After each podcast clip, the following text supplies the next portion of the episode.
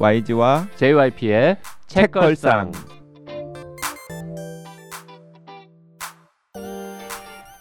책에 관한 걸쭉하고 상큼한 이야기 YG와 JYP의 책걸상이 찾아왔습니다. YG 강량구입니다. JYP 박재영입니다. 박평 박혜진입니다.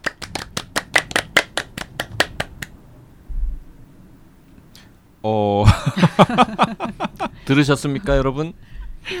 우리가 박수 치는 사이에 천둥이 치고 있습니다. 네, 책걸상 하지 말라는 하늘의 뜻인가요?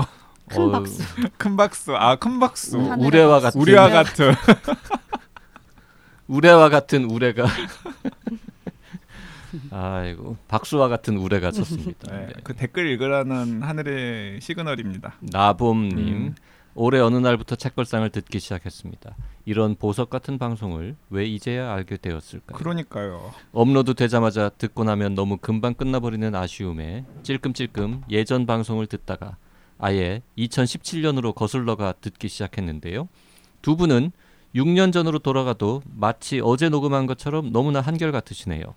당시 기사단장 주기기가 출간되어 무려 4회분의 하루키 특집 방송을 해주셨는데 마침 하루키 신작이 발표되었고 박혜진 평론가님의 여름 휴가 추천 도서 바다가 들리는 편의점도 2권이 출간되어 묘하게 2017년과 현재가 연결되는 것이 신기했습니다.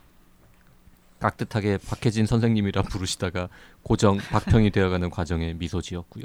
두 분 플러스 박혜진 평론가님의 열렬한 팬이 되었습니다. 책걸상 방송 오래오래 듣고 싶어요. 아니 박평이 원하면 다시 박혜진 선생님이라고 불러드리겠습니다. 어 너무 안 원합니다. 그리고 아니 근데 바다가 들리는 편의점 2권이 출간돼요. 이 이거 박평이 속 추천한 여름 휴가 특집은 편의점 아니고 무슨 이- 이발소인가 이발소. 이발소. 바다가 보이는 이발소 아닙니까? 맞아요. 맞아요. 바다가 보이는 이발소. 나도 기억하는데 어. 본인도 지금 잠시 멈칫 이거 뭐였지? 편의점은 아, 불편한 편의점하고 바다가 보이는 이발소가 합쳐져가지고. 바다가 들리는 편의점 2권이 출간되었다고요? 야 너무 멀리 있는 편의점인 것 같아. 혹시 이런 책이 있을까 진짜? 바, 아, 이- 있을 것 같아요. 바다가 아, 들리는 편의점? 같은데? 아 있을 것 같은데. 아니 그럼 바다가 이번에 나왔어? 있대요. 자 박평이 있네요. 뭐가 바다가 들리는 편의점. 바다가 들리는 편의점 2권이 있어요? 네. 근데 그건 하여튼 박평이 추천한 아니에요. 아니- 책은 아니죠. 아니란 네. 말이죠. 박평이 추천한 거는 바다가 보이는 이발소라고 단편집이 있어요. 따로 있습니다. 제가 그걸 추천받고 굉장히 수치와 모욕을 많이 하지만 결국 읽었어요. 읽었죠. 봤어, 어. 읽었어요. 어, 그 네. 이발소 그 되게 근사했어요. 따뜻하고 네. 좋았어요. 음. 그 아, 이거 읽어봐야 되겠네요. 바다가, 들리는 보이는 이. 이, 이발소를 배경으로 한 네 편인가 다섯 편의 연작 단편집이었잖아요. 음, 맞아요. 진짜? 연작이었죠. 네, 연작 거기에 단편집이었나? 오는 손님들 이야기. 진짜 아. 아니 나는 그 음, 금시초문이라는 뜻이. 방금 좋았다고 고개 막 하다 하다가 아니 나는 그 이- 이발소 관련되는 이야기가 되게 좋았다는 느낌이 있는데 그 다 책 전체가 이발소였어? 어, 연작이었어. 연작이었어요. 아. 그 이발소를 무대로 한 아, 연작. 아무튼 그 책은 우리가 박평이 추천할 음. 때만 해도 아뭐 이런 걸 추천하냐 이렇게 쓸데없이 우리 그러니까 아, 감못 잡네. 약간 어, 이런. 우리 이렇게 막 따뜻한 거 싫어 음. 뭐 이러고. 우리 그때 나이가 몇인데 이러고 어. 우리는 그때 뭘 추천했죠? 센 거 추천했겠죠. 우린 주로 막 피나고 이런 어, 거 추천했겠지 네네. 뭐 심플 플랜 뭐 이런 거 음, 추천하는 음. 와중에 음. 어 이렇게 막 따뜻하고 음. 막 가슴 따뜻해지는 그러니까. 이런 거 다, 한 편의 단편 영화 같은 스토리 뭐 이런 음, 거 음. 방금 박평 감 못 잡네. 나중에 읽어보고 아우 아, 네. 좋네 이거 이거 여름 휴가 때 어, 읽기 좋은 음. 하지만 기억을 못 해.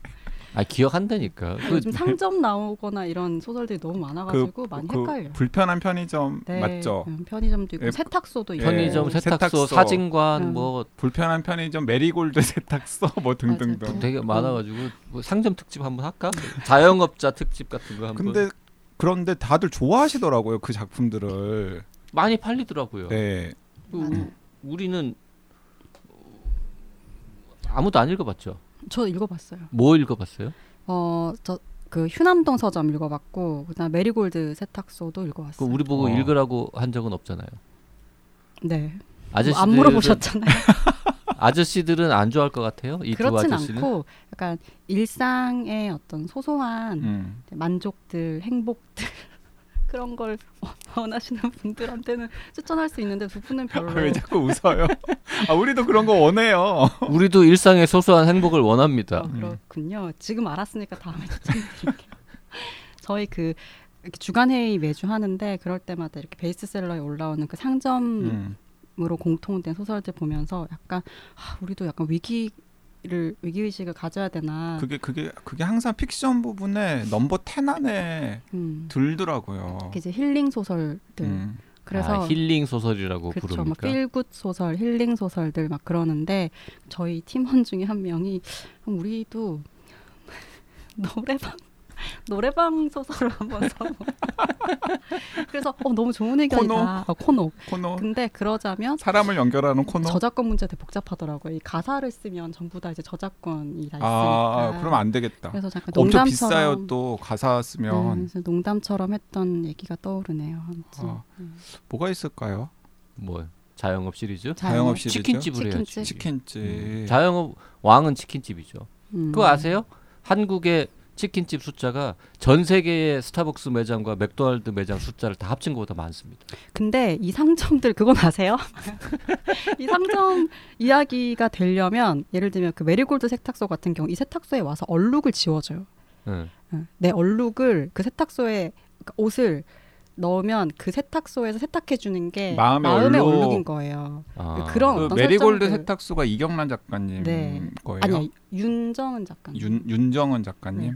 그 그런 어떤 설정들이 그- 필요한데 옷에 얼룩, 얼룩 있는 옷을 넣으면은 내 마음의 얼룩이 지워진다고요? 뭐, 뭐 그런 설정들이에요. 아, 책도 그런 설정. 서점 같은 경우도 어떤 책을 읽고 내 대화를 나누면서 이제 내가 상처받았던 것들은 치유해 나가고 이런 게 있는데 그 치킨은 아. 좀 치킨- 이상하다 그렇지? 치킨을 먹어도 우리 사실은 사, 이, 피곤 이 상처받은 영혼이 약간 힐링되는 느낌은 주잖아요. 그래도 뭐 그, 받잖아. 그렇긴 한데 아니 그러면 이렇게 뭐 날개를 먹느냐 가슴살을 먹느냐 또 발을 먹느냐에 따라서 약간 힐링되는 부분들이 좀 다른? 그럼 아니 왜 이렇게 웃어? 왜 이렇게 좋아해? 철물점은 안 되겠다. 철물점을 가면 왠지 내 마음의 못을 더 박아줄 것 같잖아. 설문점 좋은데요? 아 근데 오히려? 철물점이 좋아 네, 오히려? 설문점 오히려 좋은데요. 근데 그 우리나라 독자들이 그런 나사 거를 돌리고 어 나사 나사 돌리고 아 열쇠를 열어준다. 그래서 그거는, 그거는 열쇠포지. 아니 그 철물점에서도 열쇠도 열어주잖아요. 문제를 해결해 주잖아요. 그 철물점 시리즈 하나 기획해봐. 그러니까 이제 설문점도 뭐 뭐. 이렇게 가지고 있는데 뭔가 열지 못하는 무엇인가 있어서 열면은 약간 힐링하는 에피소드 같은 것들이 하나씩 하나씩 나오는 거지. 음, 음. 오고 괜찮은데? 그 왠지 저 무슨 자파점이지? 그 마, 나미야 아 나미야 자파점. 자파점. 나미야 시작은 자파점. 자파점. 그 자파점이었어요 시작은. 어. 그 시간 그러니까 그 나미야 있네. 자파점이 엄청나게 우리나라에서도 인기가 많잖아요. 그것도 좋았죠. 네. 재밌는 소설이었어요. 김밥 천국 같은 건 어때요? 아 김밥 세븐 좋죠. 메뉴가 진짜 많으니까. 그리고 거기 무궁무진하네요. 그 소재가. 가게에 머무르는 동안에는 천국에 온 것 같은 음, 기분을 음, 느낄 음, 수 음. 있는 김밥이 음. 또 힐링 음식이니까. 음. 김밥이 힐링 음식이란 얘기는 또 누가 한 말이야? 전문이세요? 야이 댓글 하나 읽고 지금 우리가 어, 쓸데없는 얘기를 너무 많이 했는데 음. 에, 플라님 댓글 하나 더 볼까요? 네, 플라님. 알래스카 샌더스 사건이 먼저일 줄 알았는데 JYP님의 영향력 때문에 내일 또 내일 또 내일이 올라왔습니다. 어쨌거나 다 읽은 저로서는 조엘 디케로도 다뤄주기를 바랄 뿐입니다. 아직 안 읽은 독자를 위해서 제 독후감은 생략하지만 두 작가 모두 천재라는 것. 두 작품을 읽고 맡겨진 소녀를 읽고 뜬금없이 미우라 시온의 바람이 강하게 불고 있다를 읽었는데 다들 천재 작가였습니다. 힘든 시기를 지나왔는데 언제나 그랬듯 최고로 위로받습니다. 책걸상은 따뜻한 독서 친구. 자 그리고 추가로 내일 또 내일 또 내일은 게임 몰라도 독서에 전혀 방해되지 않습니다. 오히려 저는 게임 내용 나올 때면 잠시 동화나 판타지 세계에 들어간 것 같아서 좋았습니다. 어, 개브리얼 제빈 작가님이 부디 노벨 문학상은 꿈꾸지 않는 엄청난 이야기꾼이길 바라며 다음 작품도 기대해 봅니다. 네.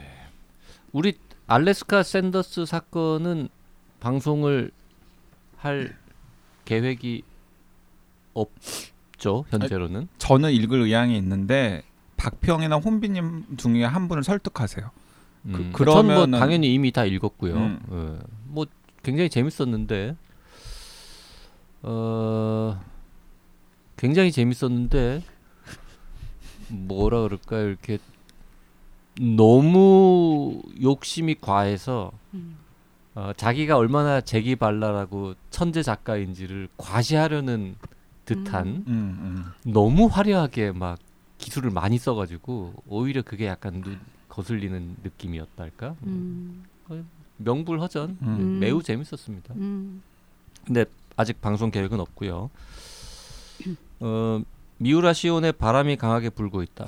요거 재밌습니다. 요거 봤거든요. 음. 요거 이제 음. 달리기 하는 이야기인데 젊은이들이 아 최근에 나온 이야기입니까? 한 2, 3년? 어, 저 1, 저, 2년? 저 미우라 시온 좋아하는데 저 이거 읽어볼게요. 어, 읽어볼게요. 음. 어 그래요? 네.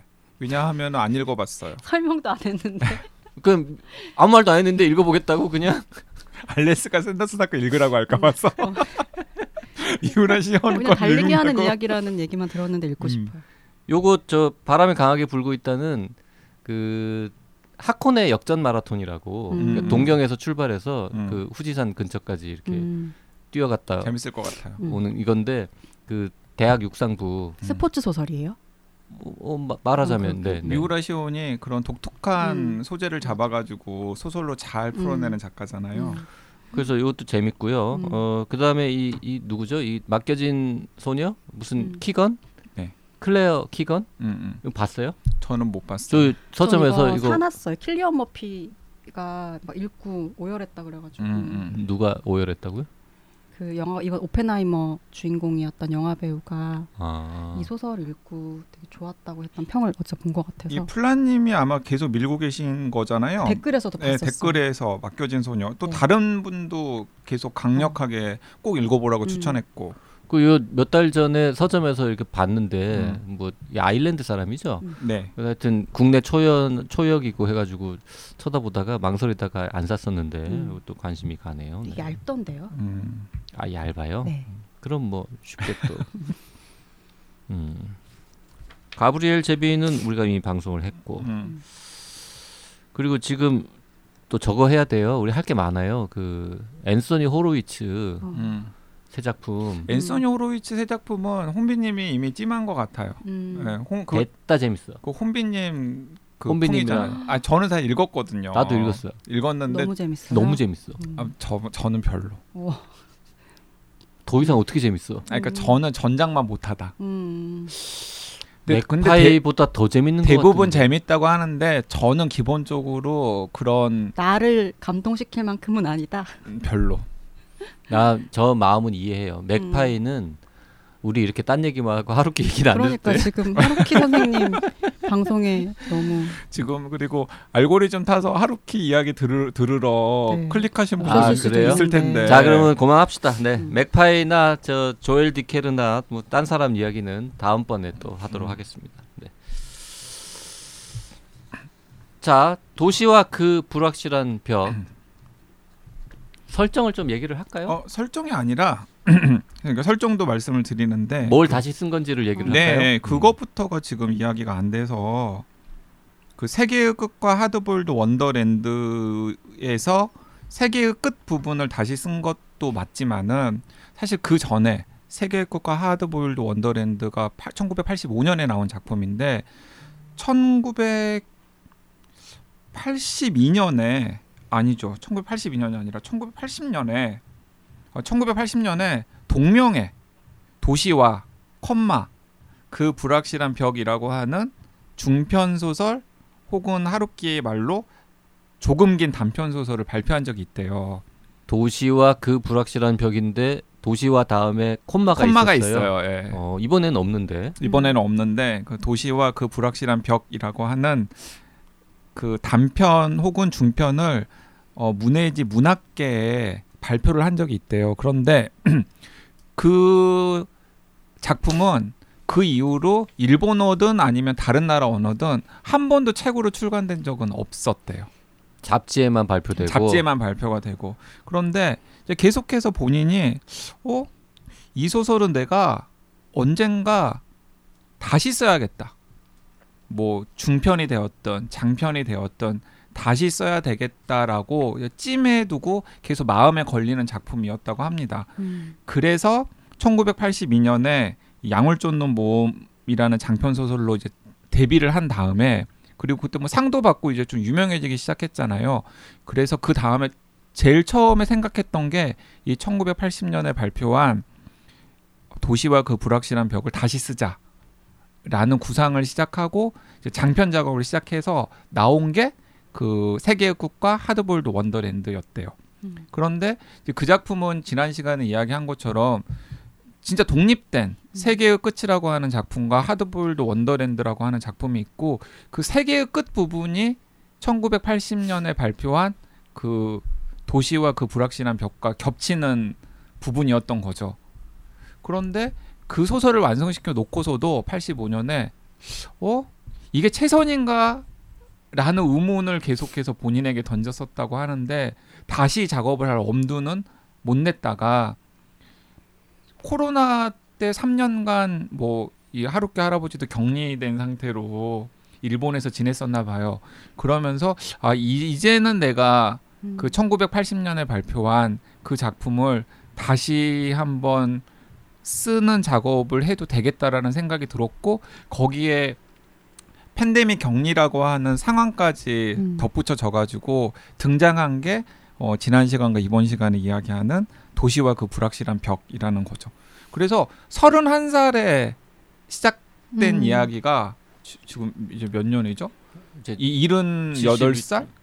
아니 아니 70대 초반이잖아요. 70 초반 아니에요. 48년생이에요. 48년생이니까 70대 중반. 음. 음. 70대 중반도 일은 일은 70대 후반. 벌써 70대 후반이에요. 음. 그러니까 30대 초반에 써놓은 중편을 70대 후반에 지금 마무리 지은 거죠. 음. 근데 이런 이야기들을 하루키가 그 뒤에 작가의 말에 길게 써놨거든요. 그래서 제가 지난 시간에 이야기한 것처럼 그걸 읽고 나서는 뭔가 이 소설이 되게 격이 있어 보이고 음. 함부로 평해서는 안 될 것 같고 저 위스키도 30년 산이면 되게 네. 비싼 건데 네. 이거는 한 40년 산인 거죠. 그러니까 그러네. 젊었을 때 조금 긴 단편으로 썼던 거를 어, 크게 늘리면서 완전히 다른 이야기를 하나 덧붙여 가지고 이 두 개의 세계가 왔다 갔다 하는 음. 형태로 크로스 시키면서 쓴 책이 세계의 끝과 하드보일드 원더랜드인데 이번에는 그 하드보일드 원더랜드 부분은 빼고, 빼고 세계의 끝 부분을 다시 쓰면서 훨씬 더 길게 이야기를 더 많이 덧붙였다 이건 거죠 핵심은. 네. 그러니까 난 보면서 이거 어디서 본 이야기인데라고 했던 음. 거는 결국 세계의 끝과 하드보일드 원더랜드에서 봤던 절반 부분을 거의 다시 썼으니까 예, 그러니까 그 1980년에 발표한 도시와 그 불확실한 벽이라고 하는 단편이 확장된 게 1985년에 발표한 세계의 끝 이라는 부분이고 그 세계의 끝이라는 부분이 지금 우리가 읽는 소설의 일부에 해당이 되고 음. 거기에다가 그 일부에 한두 배 정도 되는 분량의 2부와 3부 이야기를 붙여서 이번 주에 읽어본 이 책이 등장을 한 거죠. 음, 다 이, 이해가 되는 게 솔직히 뒤쪽 절반 음. 2부와 3부를 읽을 때는 어, 이거 어디서 본 것 같은데라는 느낌이 훨씬 적었습니다. 음.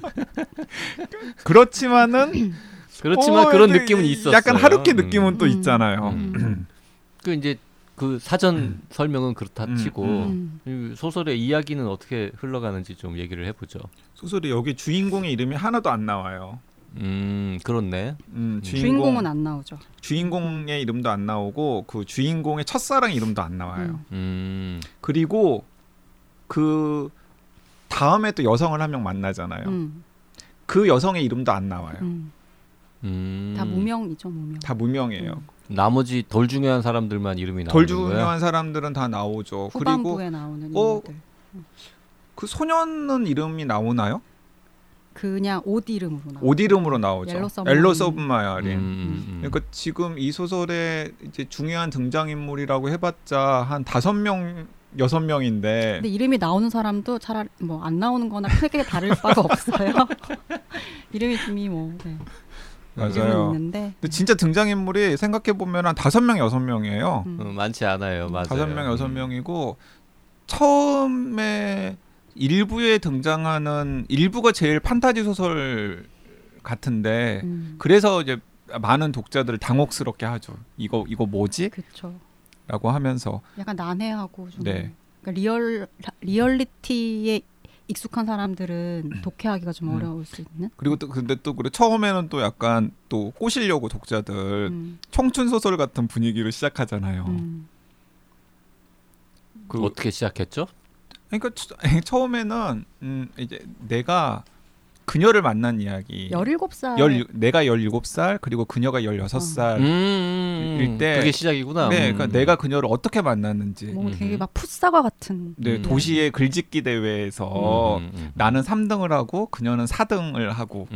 그리고 내가 보기에는 어 그녀가 오히려 나보다 더 잘 썼는데. 왜 그랬지 하고 그러다가 서로 편지를 주고 받으면서 첫사랑을 하게 되고 근데 자, 그 첫사랑을 하면서 데이트를 하면서 이제 그 JYP식으로 말하면 그 여자애가 갑자기 귀신 신하나 까먹는 소리를 하기 시작하는 거죠. 맞아. 나는 사실 어 그림자다. 음. 나의 본체는 그 벽으로 둘러싸여 있는 도시야. 도시 안에 있다. 그러면서 그 도시를 두 사람이 이야기를 하면서 계속 상상하고 상상하고 그러면서 만들어 가는 거죠. 구체화 시키는 거죠. 뭐 거기서부터 일단 초장부터 어이가 없었죠 저는. 음. 그러니까 딱 그 대목에서부터. 어, 아니 근데 그 그 전까지는 되게 그냥 풋 풋한 첫사랑 그 이야기처럼 전까지가 들리잖아요. 뭐 열 페이지도 안 되잖아요. 아주 금방이잖아. 그러니까 그 열 그렇죠. 페이지로 이제 꼬시려고 음. 독자들을 꼬시려고.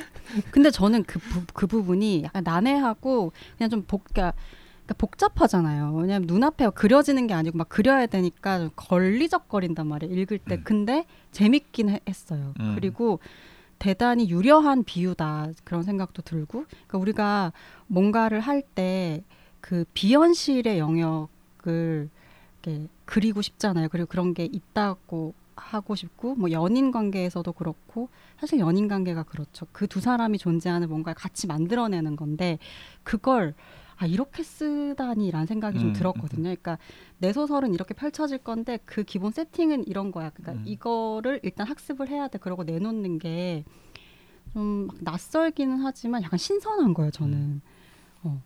그러니까 저도 그래서 이거를 받아들여야만 네가 이 책을 볼 수 있다고 음. 처음에 알려주니까 받아들이긴 했죠. 그냥 음. 수용해 그냥. 어, 수용은 했지만 아 이거 내가 좋아하는 계열은 아닌데 그쵸. 라면서 그러니까 제가. 오늘 자꾸 이제 말이 험하게 나오는데 아까 꼬신다 그랬고 지금 막 자- 저는 지금 딱 떠오르는 가스라이팅 음. 음. 독자들을 가스라이팅 그래서 이렇게 이렇게 이렇게 이렇게 하면서 음. 그 설정을 수긍할 수밖에 없게끔. 자 음. 우리도 청취자들을 좀 더 꼬셔야 되니까 네. 그 다음 얘기 좀 해봐야지. 음. 근데 이제 그 다음 이야기까지 하면은 너무 스포 아닌가? 아유 뭐700 몇십 쪽짜리인데 뭘 아, 뭐, 뭐, 그러니까 너무 당황하시지 말라고 그냥 더 이야기를 해드리면은 이제 그러다가 너무 서로 사이가 좋아져요. 좋아져가지고 심지어는 그 여자애가 그 남자애한테 나는 너를 위해서 뭐든지 다 줄 수 있고 뭐든지 할 수 있어. 그리고 뭐 까치야? 은혜 갚은 까치, 아니 엄지와 까치. 엄지와 엄지와 까치, 아 엄지와 까치 맞아. 엄지 은혜 또 은혜 갚은 까치래. 은혜 갚은 까치는 또 뭐? 음. 약간 전래동화. 전래동화. 아 그 다음에 이제 그러면서 그 막 고조가 돼요 둘 사이의 관계가. 음. 근데 어느 순간에 팍 단절이 되는 거죠. 사라지는 거죠. 네. 음. 야 이런 거 약간 또 구애 증명이랑 또 비슷하네요. 음. 뭐 그렇게 찾아가기 시작하면 네. 음. 네 아무튼간에 그래서 딱 그런데 이 남자는 완전 첫사랑 주인공 나는 첫사랑이기 때문에 계속해서 그녀에게 전화도 해보고 연락도 해보고 그러는데 완전히 단절되어 가지고 마치 벽에다가 계속해서 무엇인가를 던지는 것 같은 그런 느낌이 되는 거죠. 그리고 그 여자랑 그렇게 계속 와닿 뭔가 닿지 음. 않은 상황에서 이제 소설이 본격적으로 이야기가 시작이 되는 거죠. 음. 그, 그 벽으로 둘러싸인 그 도시는 조금 지난 다음에 뜬금없이 그냥 또 퍽 하고 나오잖아요. 그렇죠. 도시 앞에도 문지기가 있고. 그이이 지금 벽, 벽 앞에 음. 도시에 들어가는 음. 문지기 만나는 이 음. 화자가 좀 전에 나왔던 그 소년 이 큰 다음인지 뭐 음. 딴 사람인지 뭐 음. 되게 불친절하게 그 구분이 명확하게 되지 않죠. 지금 네. 이 소녀를 만나가지고 같이 편지를 주고받고 이렇게 좋아했고 하는 그 현실하고 음. 그 소녀가 주장하는 진짜 내가 있는 그 도시 의 그 경계가 굉장히 모호해서 모호하고. 한 챕터는 지금 이 얘기를 하다가 그 다음 챕터는 그쪽으로 가는데 음. 거기서 이제 꿈 읽는 일이라는 일을 부여받아요. 그래서 도서관에서 꿈을 이렇게 꿈이 오래된 꿈들을 읽는 일을 하게 되는 거죠. 음. 근데 더 가슴 아픈 거는 거기 진짜 내가 있을 건데 그 나는 너를 기억하지 못할 거야. 맞아요. 그러니까 지금 그 박평 이야기를 듣고서 그 청취자분들께서 약간 어 저거 뭐야 무슨 이야기하고 헷갈리면 헷갈리는데 이 소설이 원래 헷갈려요 이렇게 음. 왜냐하면 갑자기 그 첫사랑이랑 같이 상상하면서 꾸몄던 성에 음. 내가 가 있는 거예요. 음. 그리고 나는 어, 여기를 와서 너무나 이제 설레죠. 왜냐하면 여기에는 그 소녀의 본체가 음. 있을 것 같으니까. 음. 그리고 실제로 있죠. 있어요. 어. 그 16살 그 모습대로 소녀가 있는데 그 소녀는 나를 기억을 하지. 못하고 단지 꿈을 읽는 일을 부여받은 내가 그 일을 할 때 옆에서 보조해주는 음. 조수로서만 그러니까 매일 만나지만은 그리고 나는 그 소녀 내가 첫사랑이었던 그 소녀에 대한 애틋한 감정이 계속 있는데 그 음. 소녀는 내가 누군지도 잘 모르고 음. 나에 대해서 애틋한 마음도 가지고 있지 않고 음. 근데 그 성벽 안으로 벽 안으로 들어간 그 사람이 몇 살인지도 불분명하고 음. 근데 한 40대 중반 최소한 열 몇 살은 지금 아닌 걸로 열 몇 살은 아니고 한 40대 중반 그렇죠. 이제, 정도 음. 이제 처음에는 불분명하다가 음, 나중에, 나중에 읽다 보면은 이제 40대 한 중, 중반 중반, 정도. 이렇게 되는데 그리고 이 나는 나 주인공은 그 10대 후반에 그 첫사랑을 못 잊어가지고 40대 중반까지도 계속해서 그 소녀를 생각하면서, 생각하면서. 독신으로 살죠. 네. 음. 그래서 그 1부가 끝나고 2부 넘어 넘어가면 이제 훨씬 더 현실적인 얘기들 이렇게 더 좀 덜 혼란스러운 음. 얘기들이 막 2부가 되면 그 이제 산속 마을이 나오는 네. 겁니까? 네. 그 음, 또 1부와 2부 사이에 연결고리도 모호한 거예요. 그렇죠. 음. 분명히 1부가 끝날 때 어, 어떤 결말이 딱 나오는데 음흠. 2부에서는 그 결말을 배신하면서 또 다른 음. 이야기가 시작이 되니까 음. 독자들은 혼란스럽죠. 음. 뭐 그걸 배신이라고 오늘 좀 단어가 세시네요 전반적으로. 꼭 해야 되는 건 아니, 아니잖아요. 아니 왜냐면은 음. 왜냐면 일부 마지막에 탈탈탈 털잖아요. 그냥 음. 딱딱딱 손 털고 아 음. 나는 포기하고 음. 무- 무엇인가 선택을 딱 하는데 음. 그 선택과 다른 결과가 2부에서 등장을 하니까 그 대목에서 이제 논리적인 연관성 같은 것들을 생각하는 분들 같은 경우에는 좀 이건 뭐지? 막 생각할 수는 있죠. 음. 근데 이제 그걸 나중에 갈무리 하기는 합니다. 음. 음. 네. 아무튼 이제 2부가 되면은 역시 이제 중년 남자가 주인공인 상태에서 어 되게 어디 시골 음. 어, 굉장히 어, 시골 시골 중에도 진짜 시골 음. 후쿠시마. 격오지 음. 후쿠시마에서도 한참- 산골 마을. 한참 들어가야 되는 음. 오지에 있는 작은 도서관의 관장으로 부임을 해서 음. 도쿄에서 열차를 세 번 갈아타고 가야 하는 산골 마을. 그런 그 또 지도 열심히 찾아봤잖아 이게 어디쯤인지 어. 진짜로 어디쯤일 것 같아요? 어, 다 봤어요. 그 네. 대충 짐작이 돼요. 어. 실제로 거기 거기 나오는 기차 노선 이름 같은 건 음. 다 똑같 음, 실제 음, 있는 음. 것들이더라고요. 그래서 아마 아 이쯤이구나라고 음. 이제 지도에서 가늠이 되는데 아무튼 그 시골 마을에서 살면서 어, 도서관장으로 일을 하면서 벌어지는 여러 가지 일들이 나오는데 음. 그 이상은 말하면 안 되겠죠. 이제 음. 그 아니 박평한테 박평도 비슷한 생각 가지겠지만은 음. 산골 마을에서 무슨 사건이라고 할 만한 게 사실 별게 없잖아요.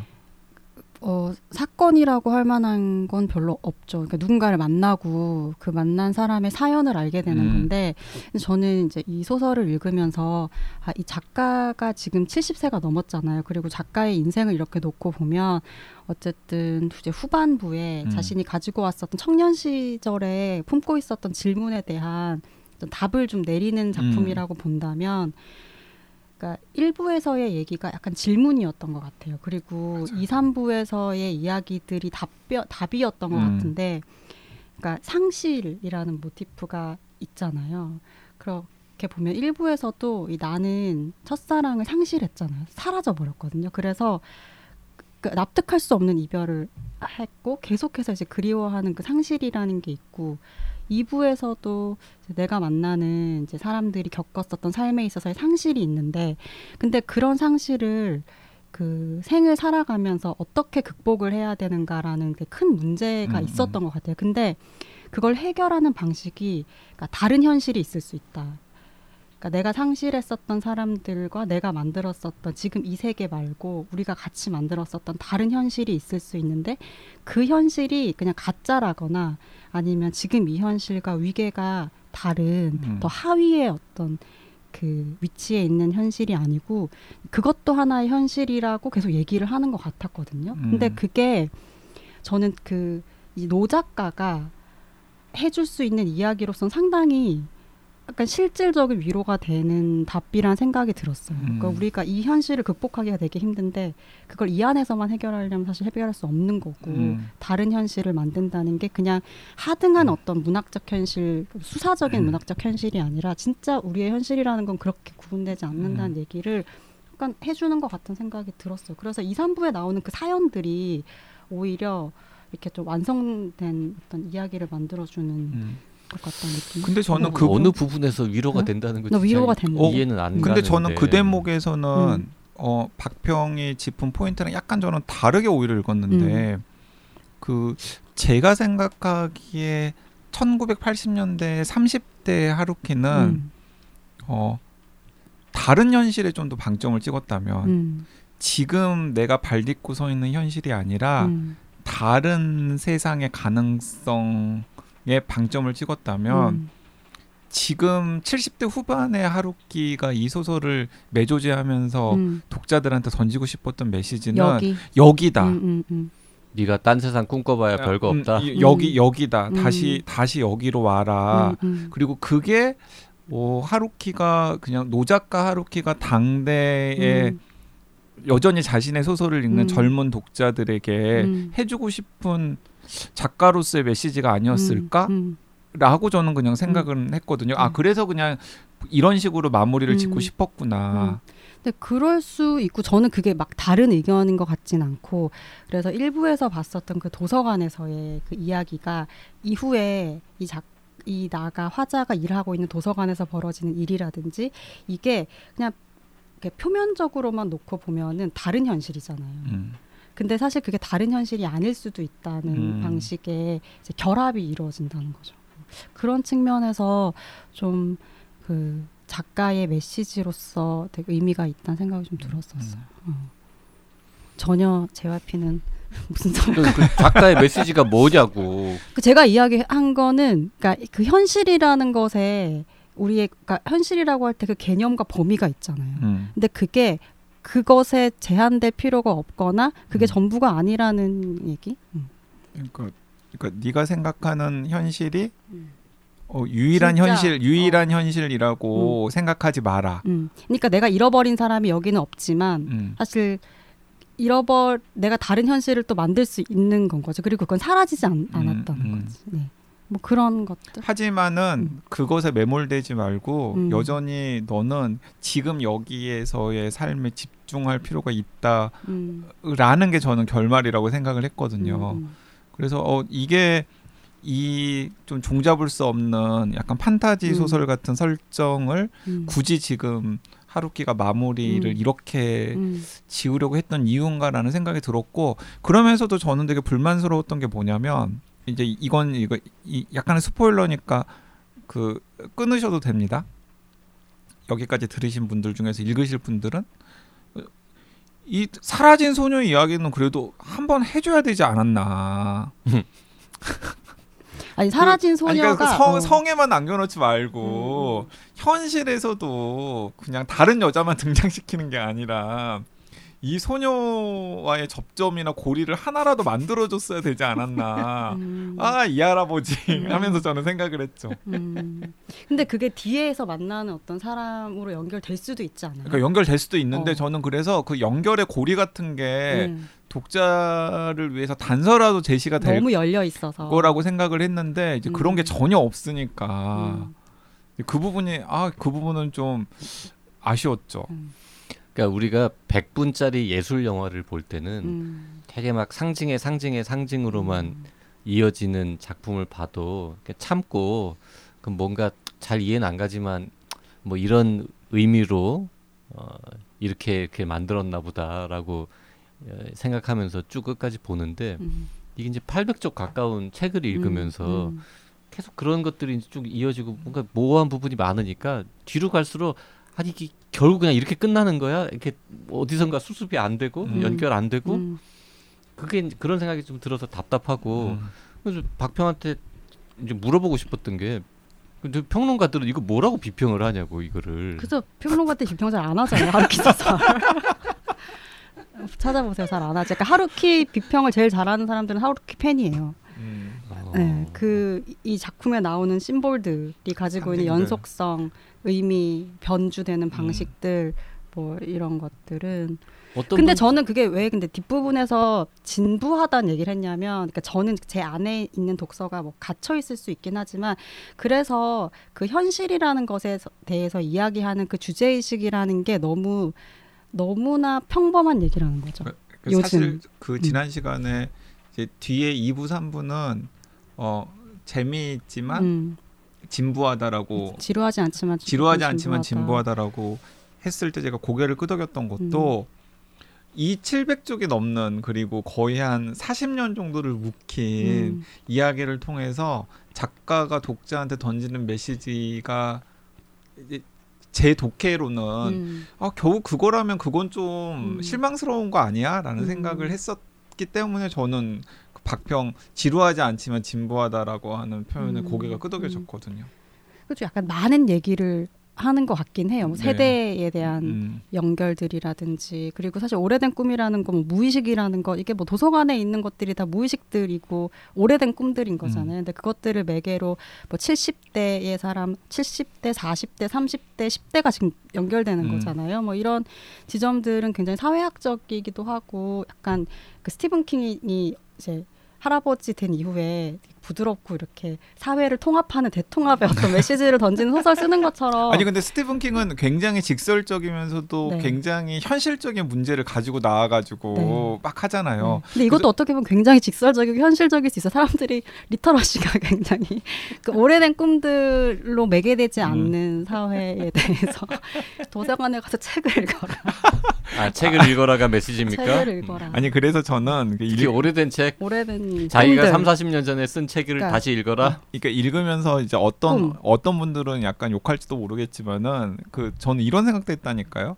아씨 하루키 할아버지가 손자 손녀가 없어서 이 계속 약간 쳇바퀴 돌듯이 음. 계속해서 좀 이런 상징과 비유밖에 사용 쓰지 못하나 음. 라는 생각도 좀 들기도 했어요. 음. 뭐그 이건 이제 간접 경험을 너무 무시하는 발언이라서 좀 조심스럽긴 합니다만은 그게 또 하루키의 매력이죠. 또 그렇- 그렇게 하지 그렇죠. 않는 게. 음. 아무튼 음, 다음에 또 뭘 쓰시겠죠. 음. 다음 작품은 제발 좀, 좀 그냥 현실에서 벌어지는 음. 저기 판타지 요소나 귀신 신화 까먹는 요소가 음. 아예 없거나 아주 음. 조금만 있는 작품 음. 재밌는 것도 좀 하나쯤은 다시 써주셨으면 좋겠다. 음. 근데 이런 이- 소망이 들긴 근데 합니다. 이제 다음 작품을 8순에 낼 텐데 음. 어 80대 낼 텐데 아 근데 워낙에 건강 관리를 잘 하시는 분이기 때문에 아니 스티븐 킹 할아버지도 얼마 전에 그 빌리 비슷한. 또래예요. 빌리 네. 서머스인가 그거 얼마나 재밌습니까? 음. 예. 판타지 하나도 없고 음. 음. 귀신 안 나오는 거 쓰잖아요. 음. 근데 참 이 소설은 판타지하고 유령도 나오고 막 이런데도 굉장히 잘 읽히고 예, 예. 그리고 이렇게 해석을 열심히 해도 다 의아해하고 그러니까 누구도 타인의 해석에 대해서 흔쾌히 동의하지 않는 굉장히 독특한 소설인 것 같아요. 그 많이는 안 찾아봤는데 인터넷에 있는 읽으신 분들의 리뷰들을 보니까 다 음, 다르더라고요. 다 다르죠. 어. 아, 그게 그러네요. 매력인가 오히려? 맞아요. 그게 매력이겠죠. 음. 음. 각자 음. 읽고 싶은 대로 읽으세요. 음, 음, 음. 각자 받아들여지는 뭐 메시지 어, 그게 떠오르면 오늘 당신은 그 메시지를 가지세요. 그리고 근데 하- 그게 하- 진짜 힘든 일인데. 그리고 하루키 정도가 되면은 뭐 평론가가 뭐라고 하든 말든 음. 그렇죠. 그게 무슨 상관이냐라고 음. 생각을 하겠죠. 음. 아무튼 아, 하루키의 수많은 작품들 중에서도 어, 독자들을 약간 혼란스럽게 한다는 측면에서는 거의 뭐 탑급에 해당하는 작품이 아닌가. 그리고 저는 무엇 무엇보다도 다 떠나서 그 이제 지난 시간에도 이야기했습니다만은 그리고 이, 시- 이번 시간 앞부분에 소개를 했지만 그, 그 도시와 그 불확실한 벽을 둘러싼 맥락의 이야기가 너무 멋지잖아요. 음. 30대 초반에 쓴 음. 단편을 젊었을 때 한번 다시 썼다가 그걸 거의 40년 동안 묵힌 다음에 70대 후반에 노작가가 되어가지고 다시 한번 또 쓴다라는 것 그 스토리 자체가 아 이게 그건 네. 그건 멋진데 40, 장인의 스토리. 40년 음, 산 위스키가 음. 이, 이거냐라는 거에 대해서는 또 약간 음.